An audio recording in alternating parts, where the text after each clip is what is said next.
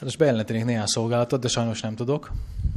Remélem, hogy majd dél, most már jobban lesznek majd délutáni szolgálatok.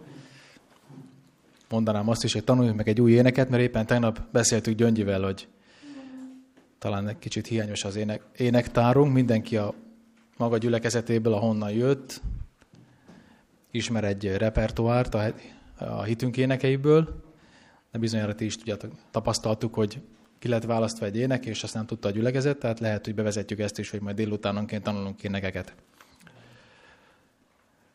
A délutáni óra, már itt van egy ének 256-os, nem tudom, mikor ezt most énekeljük el, vagy majd az ige szolgált után. Első-második verse. Van itt egy nagyon érdekes cím. Az a címe a délutáni Isten tiszteletnek, hogy barlang tapasztalatok. Még gondolkodtam, ez mi lehet, nem tudom, nektek eszetekbe jut erről valami? Így kapásból? De a bachelor, ugye a, a leggazdagabb barlanglakó. Hát nem tudom, van-e hozzá hozzá. De a, na, na, aztán mindjárt, mindjárt van két... Igen, tehát ö, mindjárt felvetődik két név. Doug Bachelor-t is sokan ismerjük, tehát ő neki ez a nagyon híres könyve, amikor ő, mint egy nagyon gazdag és híres szülők gyermeke, mégis barlangban lakott. Meglátjuk, hogy ez melyik lesz.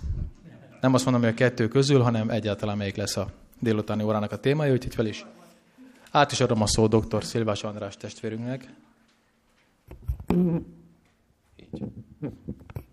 Na, köszönjük. Az instrukciót a technikusoktól. Szeretettel köszöntelek benneteket. Hát valóban beszéltünk egy harmadik barlangról is, barlang tapasztalatról is, illetve sok harmadik barlang tapasztalatról, mert én Dávid történetéből szeretnék kiindulni, mert ugye ő élt tehát egy nagyon-nagyon különös tapasztalatot a barlangban, és hát gondolom, hogy rajta kívül más is járt már barlangban. A szónak nem szoros értelmében, mert biztos úgy is járhattunk a szónak szoros értelmében, hanem úgy is, ahogy Dávid járt. Azon kívül, hogy Arullán barlangjában volt, az életében is volt egy mélypont, egy elzárt mélypont, amikor úgy érezte, hogy kiáltani kell Istenhez, hogy hallja. Olvassuk el ezt a Zsoltárt, a 142. Zsoltár első nyolc versét szeretném felolvasni. Új szerint olvasom 142. Zsoltár első versétől. Így olvasom. Dávid tanító költeménye. Imádság abból az időből, amikor a barlangban volt. Hangosan kiáltok az Úrhoz, hangosan könyörgök az Úrhoz. Kiöntöm előtte panaszomat, elmondom neki nyomorúságomat. Amikor elcsügged a lelkem, te akkor is ismered utamat. Tört vetettek nekem az ösvényen, amelyen járok. Tekints jobb kezem felé, és lásd meg, hogy senki sem akar észrevenni. Elveszett minden menedékem, senki sem törődik velem. Hozzád kiáltok, Uram, és ezt mondom, te vagy oltalmam, te vagy osztályrészem az élők földjén. Figyelj esedezésemre, mert igen elesett vagyok. Ments meg üldözőimtől, mert hatalmasabbak nálam. Hozz ki engem a börtönből, hogy magasztalhassam nevedet. Körém sereglenek majd az igazak, amikor jót teszel velem. Ugye a Zsoltának a felirata elmondja azt, hogy milyen körülmények között írta Dávid ezt a Zsoltát, vagy mondta el. Saul elől menekült, halára üldözte Saul őt, és hogyha emlékszünk a történetre, akkor mindig ott voltak azok az emberek, akik készségesen kiszolgálták a hatalmat, és állandóan informálták Sault arról, hogy hol van Dávid, tehát emberileg nem lehetett neki elbújni, mert mindig ott volt. Igazán az a amit a hatalom el tud érni, lehet, hogy megzesztegedéssel, pénzzel, hogy tudja elérni, de el tud érni, hogy vele együtt működjenek emberek a vélt ellenségeivel szemben. De hogyha egy picit végnézzük Dávidnak az életét csak egy ilyen röpke pillantás alatt, akkor ez a barlang, ahova került, ez a mélypont volt, amiről szokták mondani, hogy innen már talán nincs lejjebb. Hogyha sorban nézzük azokat a veszteségeket, amelyek eh, Dávidot érték, akkor eh, mi volt ez? Akkor, amikor, miután ő ugye a királyudvarba került, eh, Saul mellé, ugye legyőzte Góliátot, mit is olvasunk vele kapcsolatosan, hogy ő kapott egy fontos katonai tisztséget, nem? Egy nagy, nagy beosztást. Aztán utána igaz, egy kicsit kellett küzdeni érte, és kiderült az apósáról, a későbbi apósáról, hogy nem annyira tartja a szavát, de ugye megkapta a király lányát is feleségül, és aztán rövid időn belül megfordult a dolog. Ugye elveszítette a beosztását, elveszítette a feleségét, elveszítette a mentorát, mert ugye Sámuel volt az, aki őt felkent, aki támogatta, aki mellette volt, és ugye meghal Sámuel, azról is olvasunk így a történetben, elveszítette a legjobb barátját, Jonatánt, akire délelőtt is utaltam, mert ez a apja és közötte lévő feszültség következtében most már nem maradhatott fent, fizikailag legalábbis, lelkileg talán mindig megmarad, de nem maradt meg ez a barátság. Sőt, még van egy nagyon különös történet, amikor menekülés közben ugye ő elmegy Gádba, és aztán ott rájönnek, hogy ki is ő igazán, és mit csinál. Hogy? Hülyének teteti magát, mondjuk ki. Csorog a nyála, úgy tesz, mint egy, aki meghibbant, mert másként valószínű, hogy lefognák, és vége lenne az életének, tehát ezzel tudja megmenteni magát, aztán elűzik, mert akkor jön rá, hogy a nagy menekülésből rossz helyre ment, tehát mondhatjuk így, hogy az emberi méltóságát is elveszíti. Tehát Gondol bele magadat egy ilyen útba. Elveszíted az állásodat, a házastársadat, a lelki támaszodat, elveszíted barátodat, és aztán még mentálisan is összeomlasz. Innen hova vezet az út? Lehet még lejjebb menni? Lehet még valamit csinálni? Ez lenne a logikus válasz, de van még egy másik válasz. És ez a Zsoltár erről szól, hogy gyakorlatilag Dávid számára senki és semmi nem maradt. Csak egy, Isten. És ez úgy született ez a Zoltár, vagy ez a Zsoltár. Amikor a barlag mélyén ott van és végiggondolja ezt a nagyon rövid idő alatt lezajlott eseményt. Mert hiszen nem túl sok idő telt el, ahogy ebbe a mélységbe fokozatosan lezuhant. Nem kell nekünk nyilván ennyire mélyen lenni, de a mi életünkben vannak olyan pillanatok, amikor mérlegre kell tenni azt, hogy mi tényleg bízunk Istenben, vagy ez a vallásunk. Ezt szoktuk meg. És ez természetes, hogy a szóhasználatunkban benne van, ami gyakorlatunkban benne van, nyilván a jól kiszámítható dolgok azok biztonságosan tartják a mi életünket, mert van családunk, reputációnk, jó állásunk, fizetésünk, bölcsességünk, erőnk, végzettség, minden, minden megvan, és aztán hát ez egy kis desszertnek az is jó, hogy még időnként eljövünk a gyülekezetbe, és időnként ugye elmondjuk azt, hogy mi ugye szeretjük Istent, és követjük Istent, és hát mi bízunk Istenben. De amikor minden más elmarad, akkor mi történik a mi életünkben? Milyen hamar sikerül megtanulnunk tapasztalatból Dávidnak az imádságát? És mielőtt tovább mennék, ugye eszembe jut, és arra is gondoltam, hogy lehet, hogy még más is lehet, aki tapasztalatot megosztana, de a héten volt egy éve, egy nagyon-nagyon különös tapasztalatom volt, mikor hallottam egy mentőnek a szirénázását, és akkor úgy hirtelen rádöbbentem, hogy ez a mentő értem jön. Mert egyik kórházba feküdtem, és ott kiderült, hogy gyorsan vinni kell a másik kórházba éjszaka közepén, szívinfarktusom volt, és ugye azonnali beavatkozásra volt szükség. Ez azért jutott eszemben, mert a héten mentem az éves kontrollra, volt egy kis időm, hogy bemenjek az unokámat megnézni, és aztán úgy végig gondoltam, ahogy ő ugye most már megismer, nem túl gyakran találkozunk sajnos, nem is minden héten, hanem ennél inkább ritkábban, a nagyanyjával szerencsére találkozhat minden héten legalább egyszer, és úgy végig gondoltam, hogy hát volt az életemben egy olyan pont, amikor, amikor úgy nézett ki, hogy minden más lesz. Egyik pillanatra a másikra.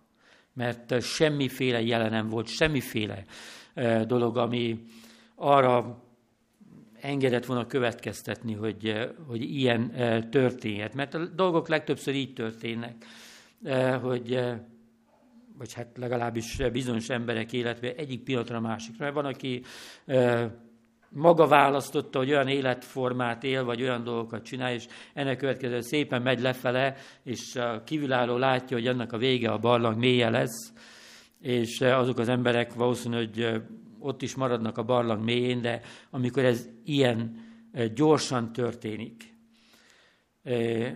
És még mindig az van eszembe, hogy azt mondtam, hogy Isten kezébe vagyok.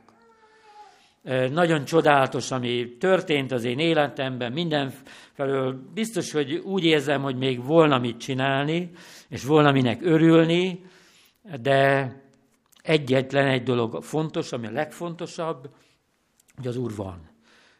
És hogy szerezhetek egy olyan tapasztalatot, amit ha csak úgy szépen megy az életem, hogy én jól tudom irányítani a dolgokat, az eseményeket, és örködök felette, hogy ne legyen sose baj, ne jön a végrehajtó, hónap végén is legyen mit enni, meg mindenféle dolgokra jól örködök, akkor úgy, úgy biztonságban vagyok, és azt mondom, hogy hát, hálás vagyok, Uram, neked, mert úgy minden, mindent meg tudtam oldani. Ugye többnyire így működik, nem? hogy hálás vagyok neked, Uram, mert hogy én elég ügyes voltam. Adtál eszet, meg erőt, hogy elég ügyes voltam, és, és jól kezembe tudom tartani az életemet. De akkor, amikor nem tudja az ember irányítani az életét. Korábban is voltak más vonatkozásban ilyenfajta tapasztalataim, és remélhetőleg másnak is voltak. És olyankor az ember elsőre azt mondja, hogy mit rontottam el? Hogy kicsúsztak a kezemből, mert úgy érzem, hogy addig, ameddig tudom irányítani, addig ez azt jelenti, hogy az Úr megállt. Az Úr velem van, mert mindig az történik, amit én szeretnék. Amit előre látok, és amit tervezek, minden olyan jól és akkor, mikor felborul, akkor az derül ki, hogy tényleg Isten kezében van az életünk. Nem a magunk kezében van. Nos, amikor Dávid kifáradva lerogyott a barlang mélyén, egyre csak azon gondolkodott, hogy Hát mivel is érdemeltem ki én ezt a sorsot? Tett valamit Dávid azért, eh, hogy a barlang mélyére kerüljön? Valami rosszat? Nyilván nem tett semmit. Nagyon érdekes, hogy a történetet olvassuk a Sámuel első könyvében, akkor úgy tűnik, hogy Dávid egyik pillanatra másikra ezen úgy túltette magát. Mert hogy a történet leírása az ilyen vázlatos, gyors leírás, és úgy egy-két mondattal elintézi, és aztán megy tovább. De az igazság más. Ez hihetetlen nagy lelki terhet, küzdelmet, szenvedést, a harcot, Istennel való vitatkozást jelentett Dávidnak. Mélyen meg volt bántva. És ez nem baj. Hogy valaki úgy érzi, hogy mélyen meg van bántva, mert a mi érzéseinkért nem vagyunk felelősek a szónak abban az értelmében, hogy ez bűn lenne. Nyilván az bűn, hogyha az érzéseink hajtanak bennünket, és olyan tetteket hajtunk végre, én haragszom, tehát jogom van haragudni. Úgy érzem, hogy megbántott valaki, hogy cserbe hagyott valaki, vagy, vagy olyat tett velem, amivel az emberi méltóságomat sértette meg. Miért lenne ez baj? Én így érzem. Az érzéseim ellen nem tudok harcolni. Nyilvánvalóan azzal tisztába kell lennem, hogy az én érzéseim nem vezethetnek arra, hogy mondjuk kést ragadok, és aztán belevágom a másikba, mert hogy ezzel próbálom ezt a feszültséget feloldani. Dávid a szíve fájdalmát énekbe foglalta, vagy mondhatnánk, hogy imádságba foglalta, mert ez ugyanaz, gyakorlatilag ő ebben a formában mondta el az imádságait, és milyen jó, hogy így mondta el, meg főleg annál még jobb, hogy le vannak ezek írva, és mi is elmondhatjuk a mi szívünknek a fájdalmát, a mi csalódottságunkat, akár Istennel szembeni csalódottságunkat is csak keresni kell hozzá egy Zsoltárt, és felolvasni, vagy elimádkozni ezeket a Zsoltárokat. Egyébként is a leghatásosabb énekek azok, amelyek egy-egy ilyen tapasztalat hátterén születtek. Mi itt énekelünk énekeket, de ugye nem ismerjük a tapasztalatot. Néhány alkalommal tartottam ilyen szombat délután istentiszteletet korábban gyülekezeteimben, ami csak arról szólt, hogy a négy-öt éneket elénekeltünk, és a négy-öt éneknek a mögött lévő tapasztalatot elmondtam, vagy amit sikerült felkutatni, és azonnal másként kezdjük énekelni ezeket az énekeket, amikor tudjuk azt, hogy mögötte milyen tapasztalat van. Mondjuk akár például a 300-as ének az Ómi hű barátunk. Jézus mögött milyen tapasztalat van, egyszer megismernétek, vagy a ha szívemben Istenek békéjél, 256-os talán, vagy nem tudom, ének mögött milyen tapasztalat van, és lehetne tovább sorolni ezeket az énekeket, amelyek elmondják azt, hogy mi játszódik le egy emberben akkor, amikor szembenéz egy tragédiával, szembenéz valamiféle csalódással.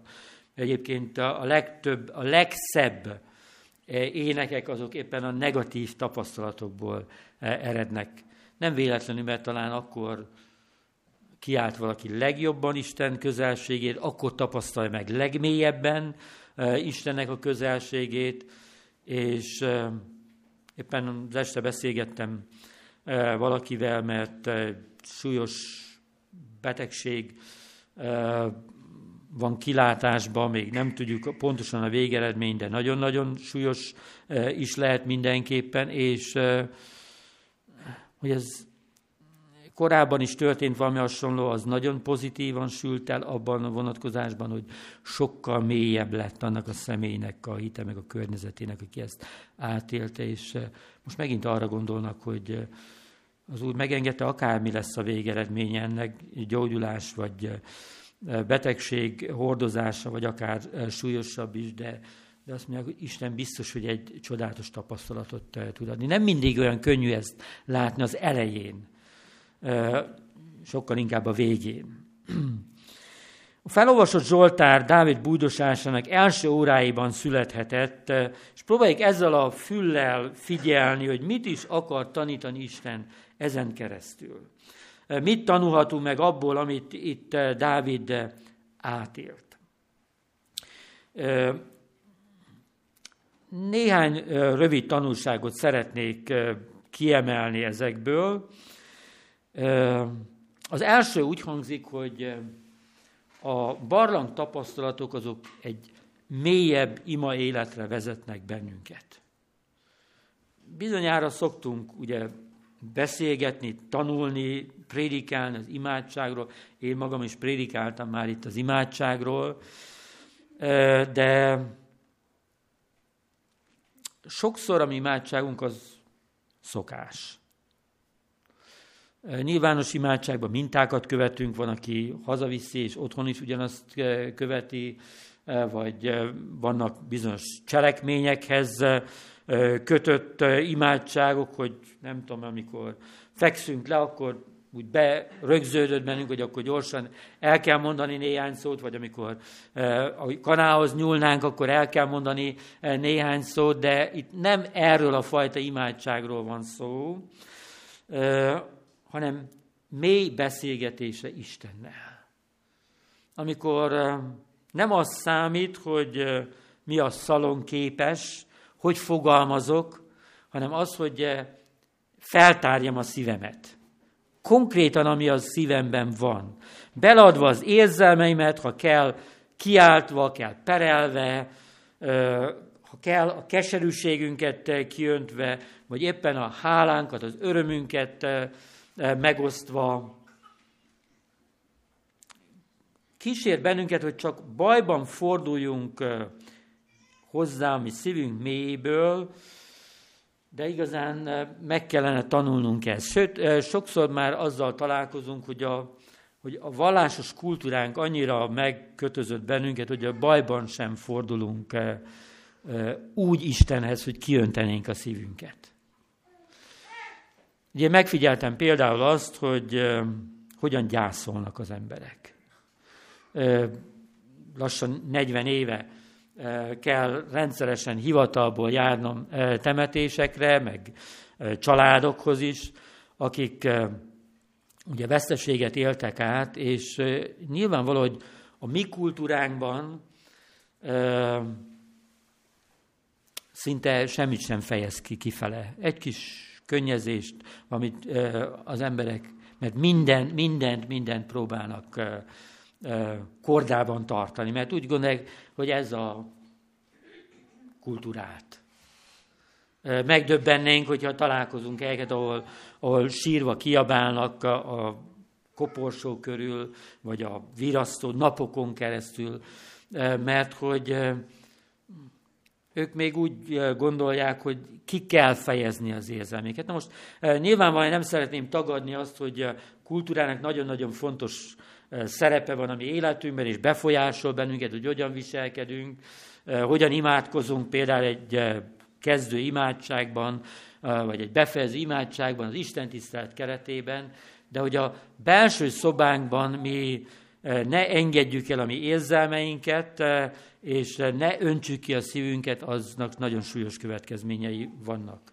Egyrészt akadályozzam Istennel való kapcsolatunkat, felszínesé teszi. Tehát amikor udvariaskodunk egymással, és ő is tudja, hogy belevágnék egy kést, és ő is úgy érez, hogy és akkor mosolygunk egymásra, és azt mondjuk, hogy hát barátok vagyunk, meg, meg szeretjük egymást, akkor az, ott egy fal van közöttünk. Tehát, hogyha nem öntjük ki a mi szívünket, akkor, akkor Isten és közöttünk van egy fal. Tehát nem igazán kerülünk közel Istenhez. Hogyha mi megjátszuk magunkat, és azt mondjuk, hogy hát azt azért előtte csak nem mondhatjuk, hogy haragszunk rá, meg hogy most úgy érezzük, hogy becsapott bennünket, meg hiába várakoztat, meg megengedte, ránk szabadította azt a másik embert, meg a körülményeket, és hogy nem ezt érdemeljük. Ez mind olyan dolog, amit ha nem beszélünk meg Istennel, akkor képmutatók vagyunk. Akkor elzárjuk a mi szívünket Isten elől, akkor nem öntöttük ki a szívünket, és nem tudja levenni rólunk a terhet, amit egyébként szeretne levenni. Viszont akkor, amikor kétségbe esünk, akkor egyből megtanuljuk ezt, nem? Tehát amikor a barlang mélyén voltál valamikor az életedben, akkor is udvariaskodtál, vagy kimondtad Isten előtt azt, hogy most, most kétségbe vagyok esve. Most én ezt igazságtalannak tartom, és hogy fájdalmam van. Dávid egyszerűen kiönti a szívét, itt ilyeneket olvastunk, hogy hangosan kiáltok az Úrhoz, hangosan könyörgök az Úrhoz, kiöntöm előtte panaszomat, elmondom neki nyomorúságomat. Szinte halljuk, ahogy visszhangzik a barlangnak a faláról az a fájdalom, az a kétségbeesés, tanástalanság, csalódottság, ami benne volt, az, hogy szüksége van Isten, és ugye legtöbbször hogyha átéltünk már drámai feszültségeket emberi kapcsolatokban, akkor tudjuk azt, hogy amikor ezt sikerül kimondani, nyilvánvalóan e, nem támadólag, hanem e, egészséges módon, hogy én mit érzek, e, és esetleg a másik váltotta ki, ebben, akkor utána ez segít a kapcsolatainkat rendezni. Gyakorlatilag szinte magától megoldódnak kapcsolatok sokszor, amikor ki tudjuk mondani ezeket, és nem dédelgetjük ezeket a keserűségeket. E, hogyha visszavetítjük ezt az imádságra, akkor amikor barlangba kerülünk, az első dolog, amit megtanulhatunk, hogy hogyan kell kiönteni a mi szívünket Isten előtt. Hogy ne szerepeket játszunk, hanem igazán nyitottak legyünk előtte. Mert ő ismer bennünket, és azt várja, hogy végre ne képmutatóskodjunk, hanem öntsük ki a szívünket, mert ő akkor tud segíteni nekünk. A második dolog, amit megismerhetünk Dávidnak ebből a barlang tapasztalatából, az az, hogy ezek a pillanatok, amikor megtanulunk függeni Istentől. A természetes emberben ott van ez a fajta menekülés, hogy, hogy én meg tudom oldani a problémáimat. Egymással való kapcsolatban is így vagyunk, örülünk annak, hogy most már nem olyan boltosok vannak, mint régen, régen voltak az idősök, tudják, hogy valaki bement egy boltba, azt megfogta az az eladó, és addig nem engedte még, meg nem vette azt, amit akart, vagy nem akart. Egyáltalán most oda jön hozzánk egy eladó, és azt mondja, hogy hát ha szóljon, hogy segíthetek. És akkor azt mondjuk, hogy hát köszönöm szépen. Meg tudom nézni, hogy hanyas az a cipő, meg mennyibe kerül, meg fel is tudom próbálni, és majd nyilván pénztárnál, ha nincs önkiszolgáló pénztár, akkor ott majd szükségem lesz rá. És az életben is gyakran úgy vagyunk, hogy tartjuk magunkat, és nem fejezzük ki azt állandóan, hogy szükségünk van, és általában nyilván le is értékeljük azokat az embereket, akik mindig másoknak a terhére akarnak élni. Tehát van egy ilyen kultúra körülöttünk, és gyakorlatilag ez arra kísért bennünket, hogy valahogy Istenről is úgy gondolkozunk, hogy van Isten, ott van Isten, és tudjuk azt, hogy ő bármikor segít nekünk, meg készséges, de hát azért csak az a normális, hogy megpróbáljuk megoldani a problémánkat, és hogyha nem tudjuk megoldani, akkor majd oda megyünk hozzá. Mert van ügyvédünk, van nőgyógyászunk, eh, van kardiológusunk, eh, tehát eh, megoldjuk valakivel, akit úgy gondoljuk, hogy szakember, jobb szakember, mint Isten, és hogyha végül semmi nem sikerül, akkor majd oda megyünk Istenhez. És aztán, amikor bajba kerülünk, akkor rájövünk, hogy hát kardiológus se biztos, hogy tud segíteni, vagy eh, azért még csak jobb, hogyha eh, Istenhez fordulunk, és aztán a többiek se eh, feltétlenül vagyunk benne biztosak, hogy tudnak segíteni, vagy magunk nem tudjuk megoldani a problémánkat, és akkor látjuk azt, hogy, hogy milyen jó, hogy Istenhez fordulunk. Csak a kérdés mindig az, hogy miért csak ilyenkor jut eszünkbe, amikor a barlang mélyén vagyunk. De legalább, ha ilyenkor megtapasztaljuk és eszünkbe jut, amikor a barlang mélyén vagyunk, akkor utána ne felejtsük el, hogy az első dolog mindig a mi életünkben az, hogy Istenhoz forduljunk. Sokan azért utasítják el az evangéliumot, mert úgy gondolják, hogy elég erősek ahhoz, hogy rendbe tartsák az életüket. Mert gyakorlatilag, a, ha szorosan vesszük az igazi keresztény hitet, vallás az arról szól, hogy én elismerem, hogy nem tudom megoldani a problémáimat. És ez nem szimpatikus ebbe a világba. Ha üres a zsebem, akkor sem ö, alázom meg magam, hogy mások meg tudják, ezt úgy teszek, mint ha nem lenne üres a zsebem, ugye? E, ebben a kultúrában élünk, hogy ha fáj valami, úgy teszek, mint ha nem fájna. A beteg vagyok, úgy teszek, mint ha nem lennék beteg, mert ugye nem szeretnék hátrányt szenvedni, mert egy olyan kultúrában élünk, amely állandóan ebbe az irányba vezet, és akkor jön a keresztény hit, aminek az alapja az, hogy én gyenge vagyok, és tehetetlen vagyok, és nekem segítségre van szükségem. És egyébként is, a körbenézek, akkor én jobb vagyok, mint az az ember, vagy jobb vagyok, mint a másik ember, akkor miért kellene nekem segítség? És itt jön újra és újra elő az, hogy csak Isten kegyelme által lehetünk valakik. Tehát megoldott életünk csak Isten kegyelme által lehet. És a barlang elvezet bennünket erre, hogy elkezdjünk függeni Istentől. Mennyi ellenállás van bennünk az Istennel való függéssel szemben. Bizonyára Dávidban volt, mert bár azt mondjuk, hogy Dávid ártatlanul szenvedett. Szenved valaki ártatlanul a világon? Soha senki. Majd ha egyszer, ugye Robi most nincs itt, Zsiga Robi, mert ő nagyon szeretné, hogyha jobb történetéről beszélnénk, mert mindig kérdez róla, és ígértem, hogy egyszer veszek. Jobb, akit ugye tökéletes emberként ismerünk, rá fogunk jönni, hogyha beszélek erről, hogy Jobbnak, Jobbnak is szüksége volt arra a tapasztalatra, mint keresztül ment. Dávidnak is szüksége volt, mert biztos, hogy jobb volt, mint Saul, és amit Saul vele tett, az igazságtalan volt, és mondhatjuk azt, hogy ezzel kapcsolatosan, hogy ártatlanul szenvedett, de ha más nem, az benne is benne volt, hogy nem akart függeni Istentől. És Isten szerette volna rávezetni egy mélyebb függésre. Elismeri, hogy zátonyra futott, ugye ilyeneket olvasunk ebben a Zsoltárban, hogy elveszett minden menedékem, igen nyomorult vagyok, ments meg üldözőimtől, mert hatalmasabbak nálam. Tehát rájön arra, hogy nekem segítségre van szükségem. Függ, függök Istentől, vagy Istenre hagyatkozok. És ez, ez az, amit Isten el akart érni az ő életében. A harmadik dolog, amit szintén ebben a barlang tapasztalatban felismerhetünk, az, hogy vigasztalást találhatunk Isten gondviselésében. Hogy ahogy a dolgok alakulnak, ahogy forgatja a dolgokat, az végül mégis a javunkat szolgálja. Lehet, hogy nem itt, ezen a földön, annak a néhány évtizednek a javát, de az örök élet szempontjából mindenképpen.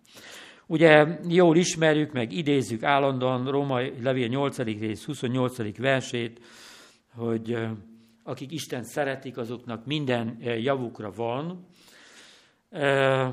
de bele tudunk-e kapaszkodni Istennek ebbe az ígéretébe, akkor, amikor igazán bajba vagyunk amikor igazán nehéz.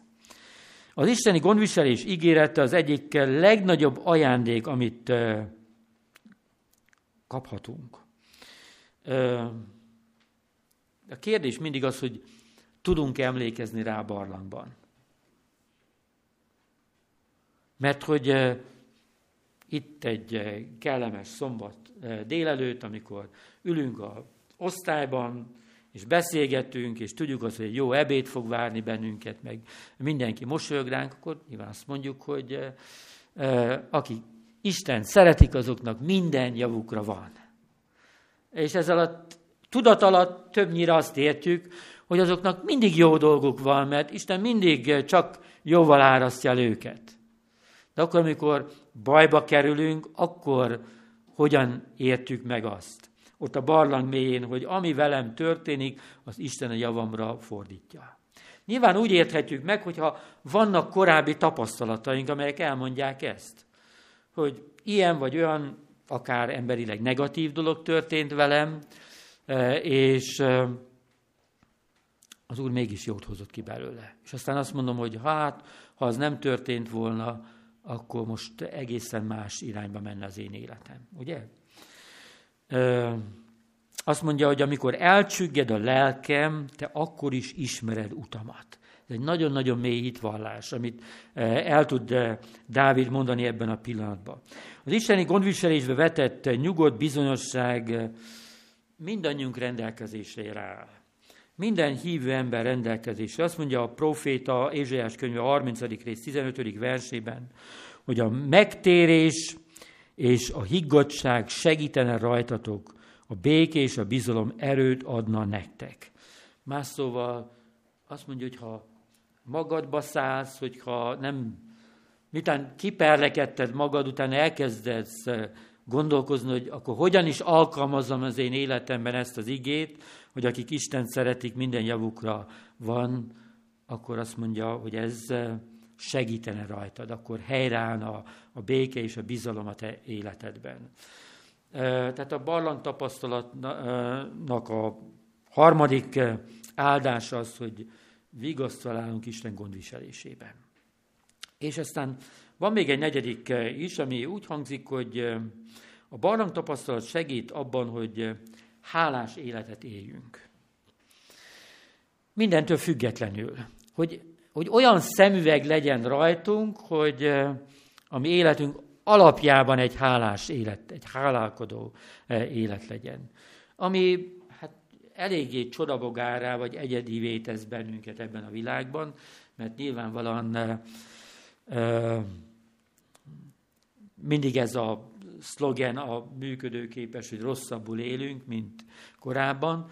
Egyébként a héten jelentek meg statisztikák, és nem volt időm végigolvasni, de mivel hogy ugye már javába éltem, akkor ugye egy végvetíti azt, hogy 30 évvel ezelőtt mibe kerültek a dolgok, meg mit kerestek az emberek, nyugdíjakat mit kerestek az emberek, mi mennyibe került, és, és most, tehát, hogy, hogy egy ilyen statisztikai eh, párhuzam, hogy most akkor hogyan is eh, folyik az életünk, és kiderül az, hogy tehát, hogyha ezt a szegmensét nézzük az életnek, akkor minden vonatkozásban sokkal kényelmesebb és sokkal jobb az életünk, mint 30 évvel ezelőtt volt. Nyilván vannak egyéni történetek, amelyek ezt megcáfolhatják, de hogyha így összességben nézzük, ez messze így van, és ezt én is tudom tanúsítani, hogy ez mennyire így van. De a probléma az, hogy ezt a legtöbb ember egyáltalán nem így érzi, vagy nem így gondolja, hanem pontosan ellenkező félképpen. Miért? Mert nem a megfelelő szemüveg van rajtunk. Ott van az a kísértés, hogy a lehetőségeinket, eszközeinket az természetesnek vesszük. Azt mondjuk, hogy ez, ez jár, ezt megérdemlem. Ez nem Isten ajándék, ez nem kegyelem számomra, ennek nem örülni kell, hanem ez, ez van.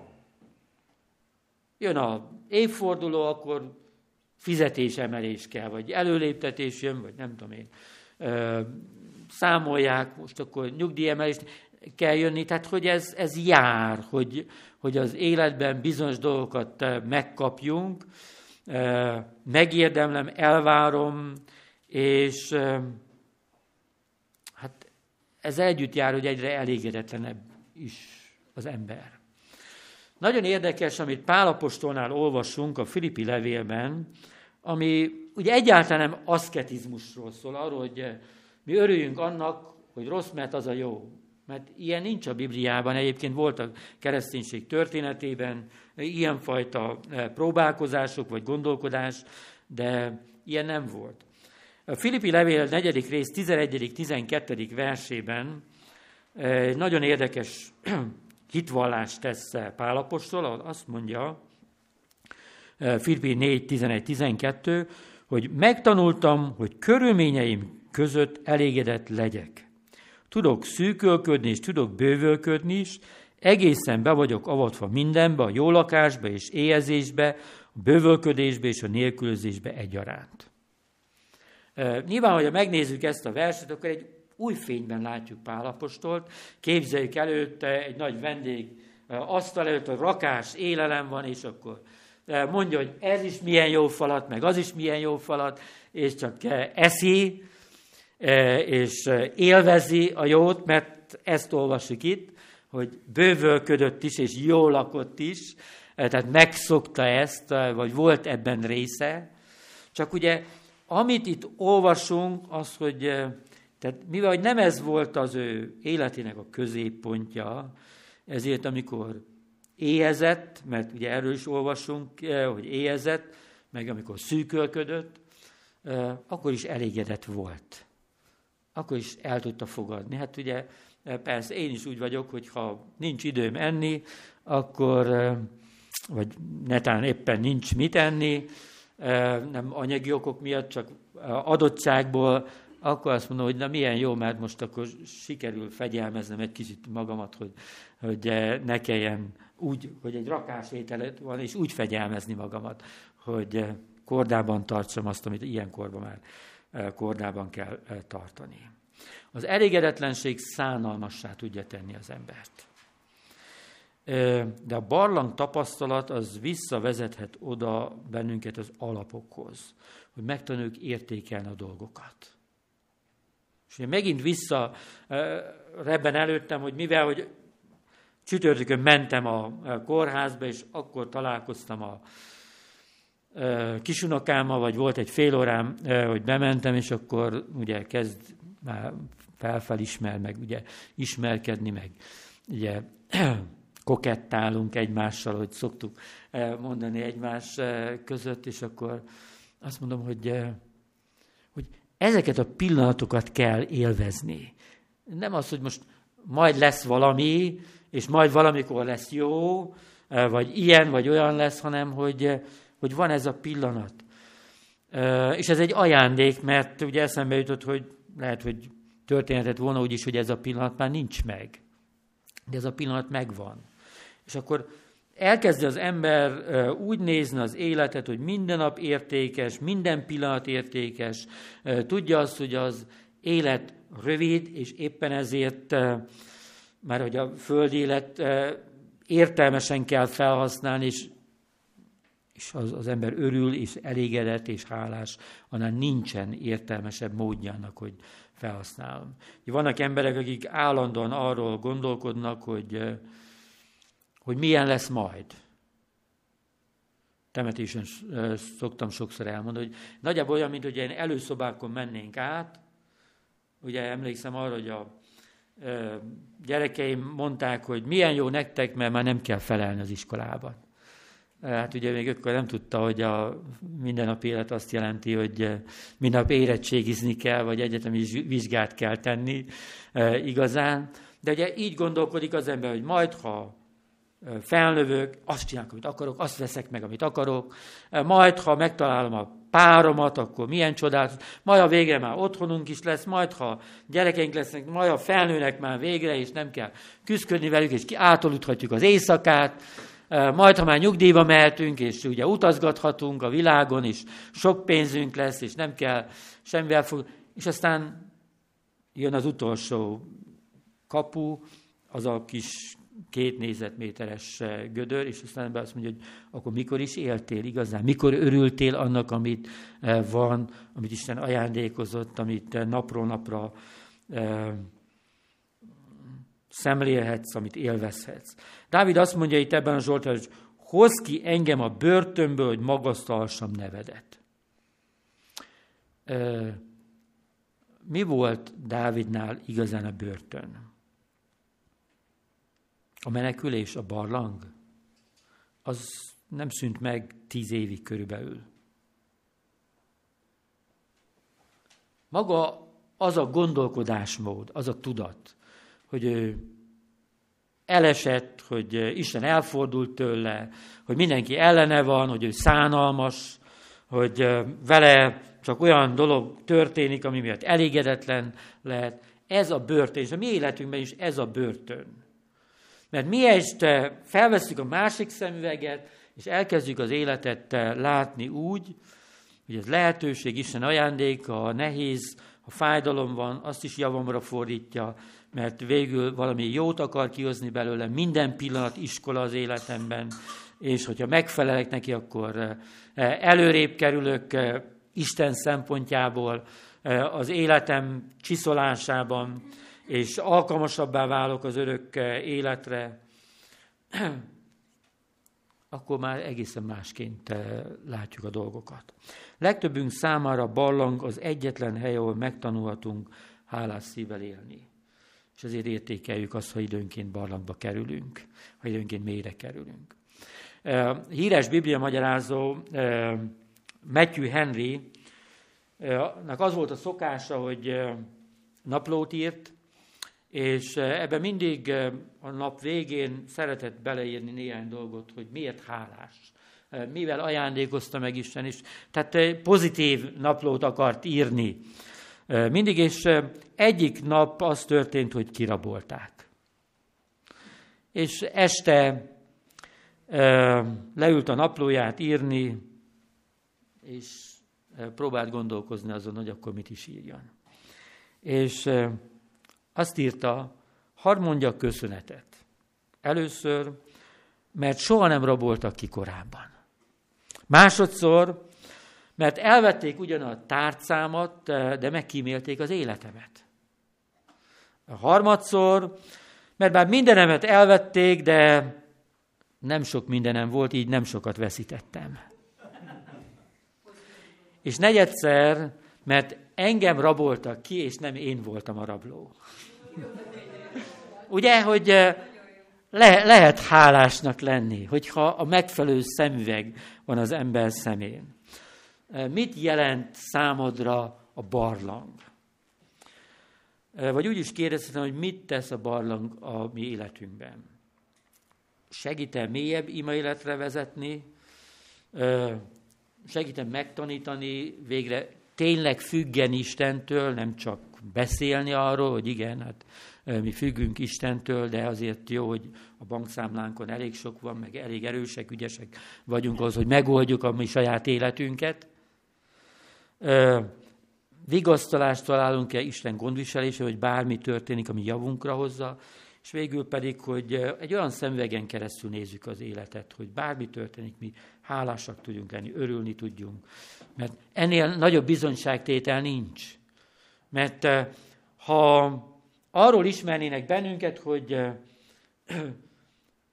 a sáskák megállnak a kerítésünknél, mert mi tizedet fizetünk, és nem rágják le, ami belül van, meg tényleg megnyílik előttünk az ég, és felettünk, és süt ránk a nap, miközben másokra meg nem süt a nap, akkor nyilván mindenki csak érdekből lenne Istennek a követője, de amikor látják azt, hogy mi ugyanazon megyünk keresztül, mint ők, tragédiákat élünk át, betegséget, elveszítünk embereket, méltatlanságok érnek bennünket, és mi egészen másként tudjuk ezt hordozni. Derűs szívvel, kiöntjük a mi szívünket Istennek, de megnyugszunk Isten gondviselésében, vezetésében, akkor azt mondják, hogy na hol lehet szert tenni egy ilyenfajta életszemléletre? Mert nekem van elég bajom ahhoz, hogy kellene nekem egy ilyenfajta életszemlélet, meg egy ilyenfajta erőforrás ahhoz, hogy éljek. És akkor eljön a mi időnk, akkor beszéltünk arról, hogy hol lehet ezt megtalálni, kinél lehet megtalálni, és hogy rá tudjuk vezetni az embereket, hogy szükségük van Istenre, és nincs ennél nagyobb bizonyságtétel, nincs ennél erőteljesebb misszió, mint hogy elmondjuk azt, hogyha szeretnének felülkerekedni azokon a küzdelmeken, amik vannak az életben, és szeretnék derűs szívvel, reménységgel, előre tekintve, bizalommal élni az életüket, akkor akkor rájuk, rá kell, hogy találjanak Istenre, ahogy mi rátaláltunk, mert nekünk ez ezért sikerül. Kérjünk egy ilyen átformáló tapasztalatot Istentől, hogyha kell, akkor kockáztassuk meg, hogy kérjük, hogy Urunk, vezess le bennünket a barlangba, hogy megtanuljuk ezeket a leszkéket. De nem kell sokat várni erre, meg valószínűleg mindannyian jártunk barlangba, vagy éppen most is benne vagyunk ilyen, ilyen barlangba, de engedjük, hogy Isten megtanítson a barlang tapasztalaton keresztül bennünket arra, hogy egy ilyen fajta életet éljünk, mert nincs ennél erőteljesebb bizonyíték, vagy bizonysága mellett, hogy érdemes Istent szolgálni, eh, és hogy van jövőnk. Isten áldja meg bennünket az ő igény által. Amen. Ismét, és megköszönjük te néked azt, hogy te tanítasz bennünket arra, hogy hogyan tudjuk megtapasztalni mélyebben a te közelségedet, a te vezetésedet, a te gondviselésedet, és hogyan akarsz bennünket megtanítani arra, hogy rád hagyatkozzunk. Sokszor lázadunk helyzetek miatt, amelyekbe kerülünk, talán valóban emberileg nézve ártatlanul, de Urunk, ad nékünk azt a látást, hogy mindenkor felismerjük, hogy ezt javunkra tudod fordítani, hogy tanulhatunk belőle, hogy fejleszteni akarsz rajta keresztül bennünket. És különösképpen arra is taníts meg bennünket, hogy minden ilyen helyzetben ne valamiféle emberi keserűség vezessen bennünket, hanem tanuljuk meg őszintén kiönteni a mi szívünket, és engedni azt, hogy te helyre rakj a mi gondolatainkban, a mi érzéseinkben dolgokat, és felfogjuk azt, hogy te azokat a dolgokat is mi javunkra tudod fordítani, amelyek emberek nézve a hátrányunkat szolgálnák. Így imádkozom, jó atyám, a mi életünkért, akik itt vagyunk előtted, akkor elindulunk a hétköznapokba, hogy bármi is történik velünk, lehetnénk hiteles bizonyságaid.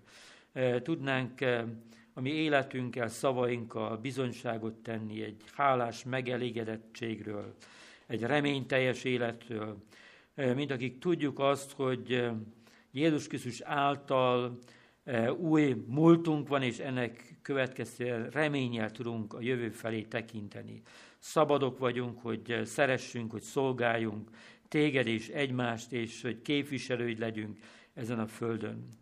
Ad nékünk meg, hogy felismerjük az alkalmakat a következő héten is, és felhasználjuk ezt, és ezzel is dicsőítsük a te nevedet abban a környezetben, ahogy élünk és szolgálunk.